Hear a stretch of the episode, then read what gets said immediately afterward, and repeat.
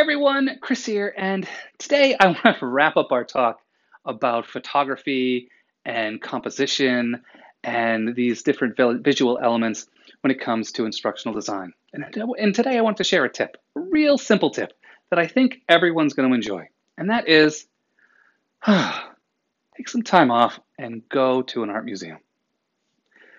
Most of the good composition questions that we have about what makes a good image right down to what makes a good PowerPoint slide can be found in the Art Museum.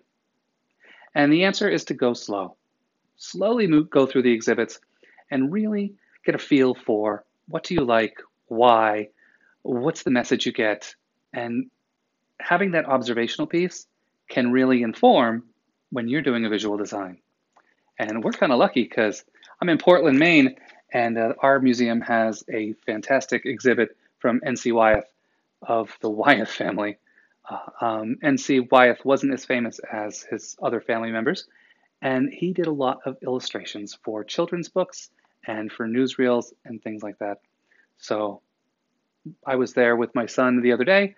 I'm going to go back and take a slower walk just by myself. So again, I suggest that all of us try to get out, go to an art museum, and really just sort of soak it in and see if we can identify what works what doesn't work, what we like, what we'd like to recycle and copy in our own designs. All right, that's all I have for today, and I will talk with you tomorrow.